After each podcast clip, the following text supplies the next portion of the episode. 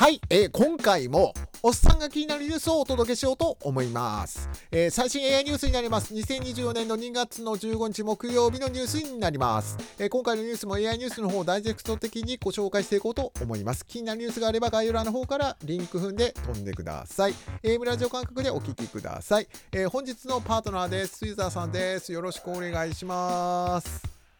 よろしくお願いします。はい、お願いします。えー本日、本日は昨日、えーっとですね、バレンタインデーだったみたいなんですが、はい、須田さんいかがでしたでしょうか？はい、僕あのはい、やらかしまして、え、やらかした？はい、あのはい、妻からはい、いただいてたんですけど、はい。食べるの忘れてそのまま今朝まで今朝まで？あ、なるほど。その詳しいはい話、ちょっと後で聞こうかなというふうに思います。は、はいいじゃあ、すいません。はい、早速ですけど、えーっと、一つ目のニュースになります。はい。えーチャット GPT 新機能メモリーについてでのお話です。はい、えーこちらの方のニュースなんですけれども、えー、とインプレイスウォッチさんの方にあったニュースです。はい、チャット GPT、えーチャット内容をチャット内容を記憶して活用できるメモリーについてのお話になります。はい、えーこちらの方なんですけれども、オープン AI 社の方が13日、えーチャット GPT でユーザーがチャットした、えー内容を記憶するメモリー機能のテスト開始を発表したと。で、チャット GPT の無料ユーザーと有料ユーザー、えーチャット GPT プラスのユーザーの一部からテストを開始しますと。で、このメモリー機能なんですけれども、チャットで話をした、え内容をですね、記憶すると。で、同じ、え情報を繰り返して入力する必要性がなく、例えば会議とかのメモとか、え見出しとか箇条書き、えアクションアイテム、え最後にまとめるなんかの、え特定の書式とかもまとめたいっていうところも記憶するみたいな感じらしいですね。はい。これ、もう、え、どうなんですか？スーザンさんとかもこれ出てますか？メモリー機能って。いや出てないんですよ。あ、まだ？なかなかね、あはい、ーいつも途中でなんか頭悪くなっちゃうので、早く実装されたら嬉しいですね。まあそうですね。ただなんかね、はいこれね、ちょっとどうなんだろうっていうところ僕実は思ってて、まあ、はい。変にその自分の癖を多分こう記憶してくれるっていうところなのかなと思うんですよね。例えば、うんとプロンプトの何て言うんでしょう口癖的なところを学習してくれるのかなっていう僕の解釈なんですよね。なんではい。僕よくそのいらんこと言わんでええねんあの結論だけ言えっていうことを結構言うんですよ。あのプロンプトで。まあそれを多分言い続けてると多分それを与えなくても言言ってくれるようになるのかなとか思うんですけどあただそうするとですねこう説明してほしい時には説明してくれなくなるっていう感じじゃないですか。確かにまあそういうところってどうなのかなっていうねちょっとまあ一回ちょっとねうん、検証してみないと分かんないですけどね実際にはあ、。スレッドごとに変わってくれたらすごくありがたいですね。そうですね。まあ僕的には多分このスレッドはメモリーしてねっていう機能がねついてるといいなとも思いますよね、うんなんか。だからそのうんスレッドの続きをなんかまあメモリーしてるからだからなんかねこうちゃんと出してくれる。まあいわゆるなんて言うんでしょうあのコンテキストウィンドウっていうのがこれでちょっとクリアできるのかなっていうところもありますけどね。うんうん。まあちょっとまあ実際にはねまだちょっと使ってないんでまあ皆さんもし使われてもうあの神が降臨している方いらっしゃったらぜひコメントください。はい。ではちょっと次のニュースです。はい。次のニュースですね。50年熟成ウイスキー NFT っていうニュースです。はい。これすごいでしょ？ちょっとね。全然違う路線で来てます。はい。えーこちらの方のニュースなんですけれども、コインテレグラフジャパンさんっていうところにあったニュースになります。はい。えーと、シングルモルトのグレン・リベット、えー NFT と AI を活用して50年熟成ウイウイスキーを発売へっていうニュースなんですね。で、これどういうことなのかっていうと、スコットランドの、えーとザ・グレイン・リベットっていうところがあるみたいで、えー名前なのかなこれ、えー熟えー50年熟成のウイスキーを1本約 4, 4万3000ドルで販売するために。え？待て待て待てこれ計算できへんけどだいぶ高いで。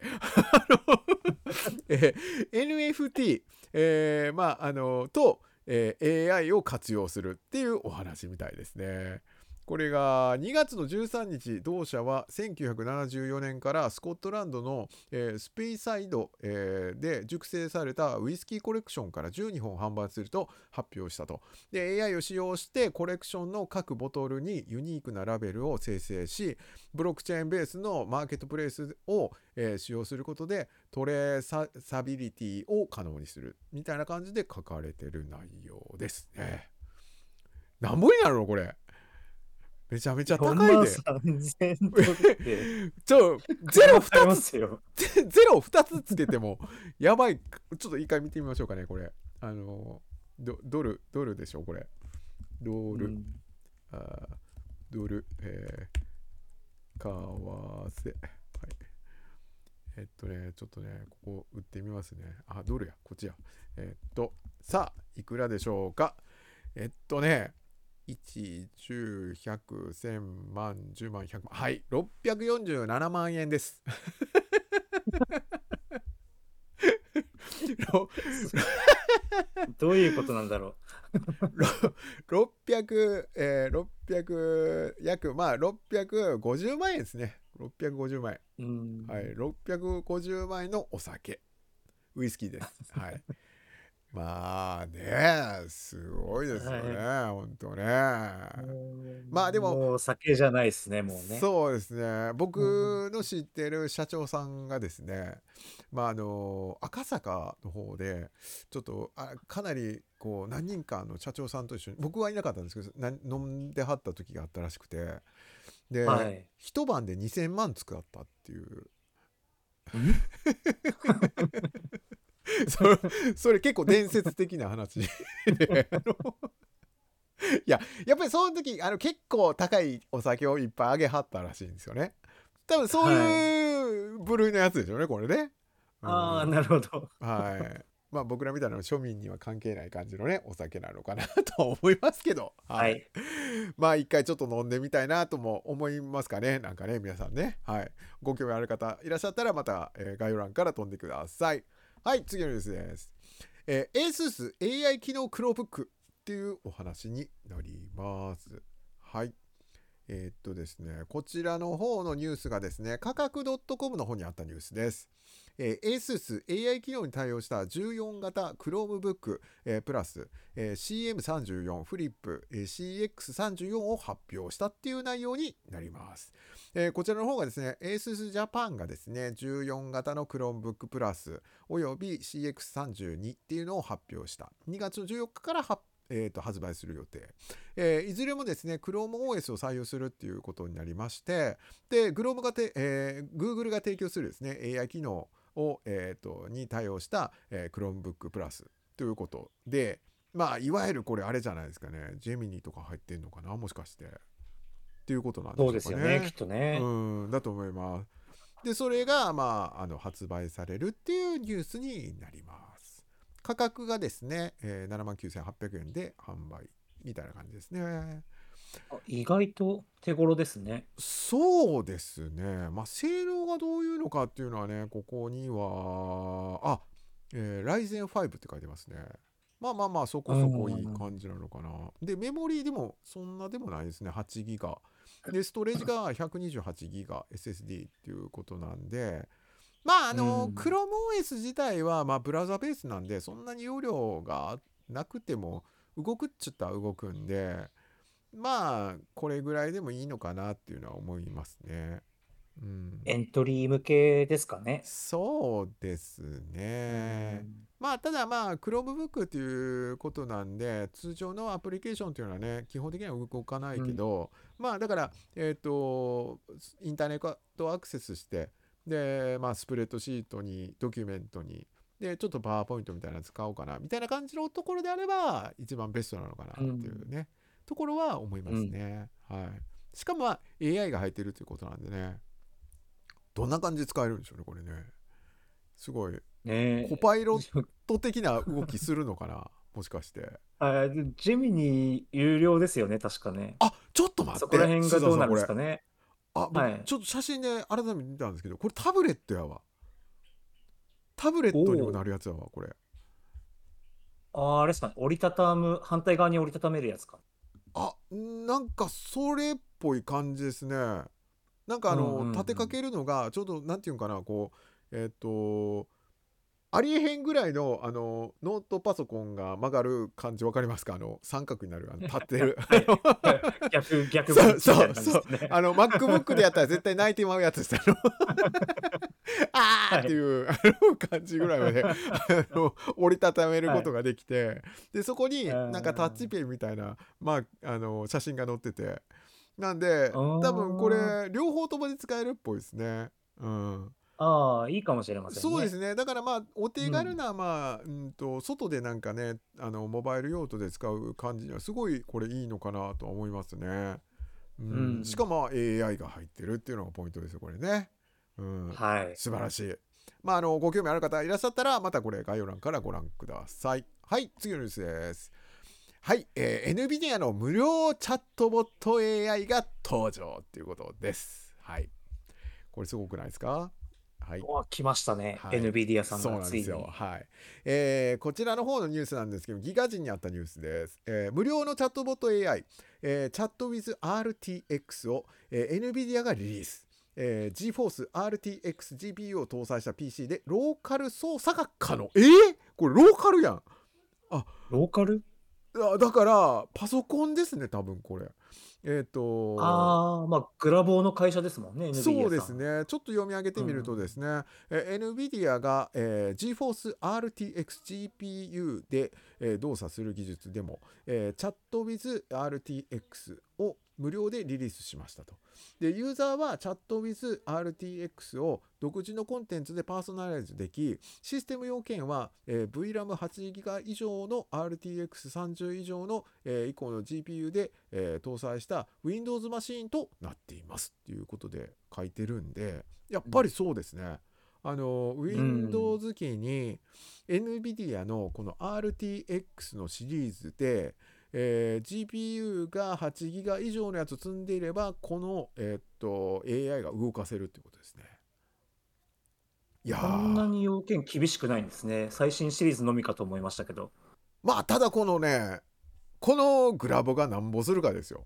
要はうん。まあ、確かこのに。このグラボがなんぼするか まあグラボ言うてねほんまバカにできませんからねほんまね軽く10万ぐらいえーまあよりはうんね、いくやつありますから、うん。うん。だから、まあ、どうなる？あでもこれ中身見てみるとチャットビズ RTX で使用される AI モデルはえーっとミステイルえ？トールとラマ2って書いてますね。はあ。2種類使えるんだ。ぽいですね。なんうでまあやっぱそら GPU の老舗の NVIDIA さんなんでまあその辺は GPU 使ってのこの辺のローカル的な感じのものを作り出してくるっていうのは想像はできてたんですけどまさかうんテキスト AI をローカル操作できるやつ出してくるっていうのはちょっと驚きですね。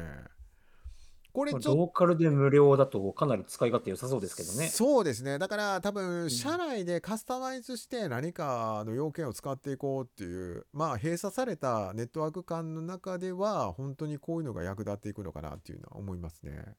あの、うん。実を言うとね僕もねちょっとあのこの辺の GPU 触ってでちょっとやりたい内容も少しあってあの、まあなんて言うんでしょうね音声をあのこう変換するテキストに変換するっていう内容があるんですけどそれの、はい。まあ、ちょっとプログラム要はあのウィスパーっていうやつご存知ですか？あのオープン AI 社の聞いたことだけあります。あの音声変換する AI なんですけどでそれをですね、例えばあの会議資料とかの音声をちょっとテキストに変えようと思った時ってローカルの GPU で使ってやるんですよプログラム書いて。はい。どっかにアップロードしてやるわけじゃないんですよあれ、うんうんだから音声データをまあなんかあの普通の、えー PC なりに入れておいてでそれを GPU を使って、えー、とプログラム走らせてで音声データをテキストに変えるっていうそういう内容のやつなんですよ。ではい。ってことはどっかのサービス使ってやるんじゃなくてローカルでそれできちゃうわけなんですよね。じゃあ多分、はい。あのーまあ会社といえば何らかのそのコメント会議とかまあ商談の内容なりやっぱりこうテキストに変えていくことって結構容易にやってんのかなと思うので、まあ、その辺のパッケージ製品とかも自分たちの会社独自のやつが使われ作れていく時代になるのかな。しかもそれプラス NVIDIA が無料で出してるチャットボットっていうことですよね。だからうん。どんどんどんどんもしかしたらローカライズされたそういうチャット GPT 的なものが出てくる可能性があるのかなっていうふうに思いますね。はいはい。ちょっと難しかったかな。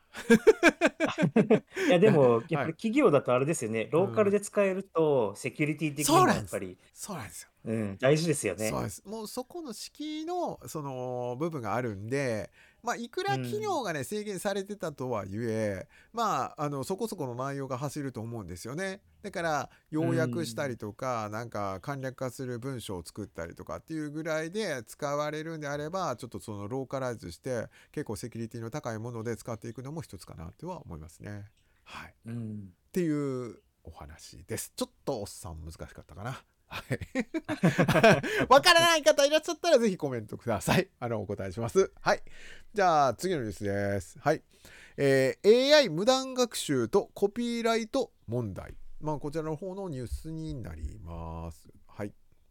えーっとですね、こちらの方のニュースなんですけれども、はい、読売新聞オンラインにあったニュースです。はい、えー AI 無断学習で、えー作画、私の作品は次、次はぎだ。えーコピーライトロンダリングをもたらす文化の衰退っていうお話になります。はい。えー、とこちらの方の、えーニュースなんですけども、えー生成 AI、えーとえ第1部、え私の、え作品の次は継ぎはぎで作られ、え侵略されたように感じる。っていうことで、え始まる文章なんですけど昨年12月に米国アーティスト、えカーラ・オルティスさんが、え2枚の絵を、え前にうだられてたと。自身が2016年に描いた、えー、と鉛筆で描かれた絵なんですかね「私がもたらす死」っていうタイトルのやつを出されたんですかね。でそれと似たような、え画風の絵を、えーオルティスさんの作品をもとに生成 AI が作っていたっていう問題から何か、言ってらっしゃるみたいですね。はいすいません僕の LINE ですかねこれね聞こえます？聞こえてます。はい、ボコボコボコボコね、あの入ってるみたいなんですけど、あのちょっとさっき言ってた方が、えっ、と今更ちょっと連絡来てるみたいです。あの はい、すいません、申し訳ない。まあだからあの要はここで訴えてるのは何かっていうと、自分の作品だっていうところが学習されて、でそれを生成されているというところがコピーライトロンダリングだっていうふうに言われてるらしいんですね。まあ要は著作権を洗浄して出されてるっていうことですね。わかります？あそういうことなんですよ。マネーロンダリングみたいな言い方ですね。あ、はい。だから、はい本当は使っちゃいけないんだけど、まあ、生成 AI を通すことによって安全に出されてる私の作品がっていうことみたいです。ちょっとこれね、あのーすごい考えさせられる記事でしょ？これ。はい。うんちょっと良くないですね。うなんですよ記事を見るだけだと。そうなんですよ、そうなんですよ。だから、まあ、有名どころのね、例えばゴッホとか、まあ、そういう方の絵だったら、すぐに、おいおいおい、違うやんけ、みたいな感じのところは言えるんですよ。うん。ただやっぱ芸術性を持ってやっぱりまあインターネットに発信することってやっぱり表現の自由ですからねやっぱ発信されるわけじゃないですか。うんってことは、うんそこにあるものを学習しちゃって生成 AI が出しちゃうと。でそれはオリジナルなのかどうなのかっていう論点なんですよね。これはね。いや、難しいですようね。ーんそうなんですよ。どこからが侵害なのかっていうのはやっぱり難しい気がしますけどね。うんそうなんですよでもね僕が知ってるデザイナーほぼ90%以上はあのやっぱり何らかの作品にリスペクトを受けて作ってる人がほとんどなんですよ実は。いや、み、みんなそうじゃないですかね。そうなんですよ。だからうんそれが生成 AI なのか自分が見て参考にして作られてるものなのかこの線引き難しいと思うんですよね。ここれね。でそれが、まあきうんきっとあれですよね。手で書いてる人から見ると、はい、自分がこう何十時間もかけて苦労したのに、うん。そんな1分や2分で作られたらたまらんっていうことなのかなっていう気がしますけど。そうでしょうね。まだまうんあ手で写されては真似されたやったらねまあそこまでうん。まあ似通ってるものだったらまあちょっとこれはっていうのは言えるかもしれないですけどまあうん瞬時にパッて作ってしかも自分のね描いてきたやつが出てね短時間でってなるとねそれは怒る話かもしれませんよね。うん。ただまあその使う側からしてみると、まあ、例えばスーザンさんとかもねよく生成 AI とかね画像とか出力されてる方のひ一名なんで ねまあ、はい。今まで描けなかったものを描けるってなるとそれはそれでね欲しい内容ではありますもんね。そうですうね。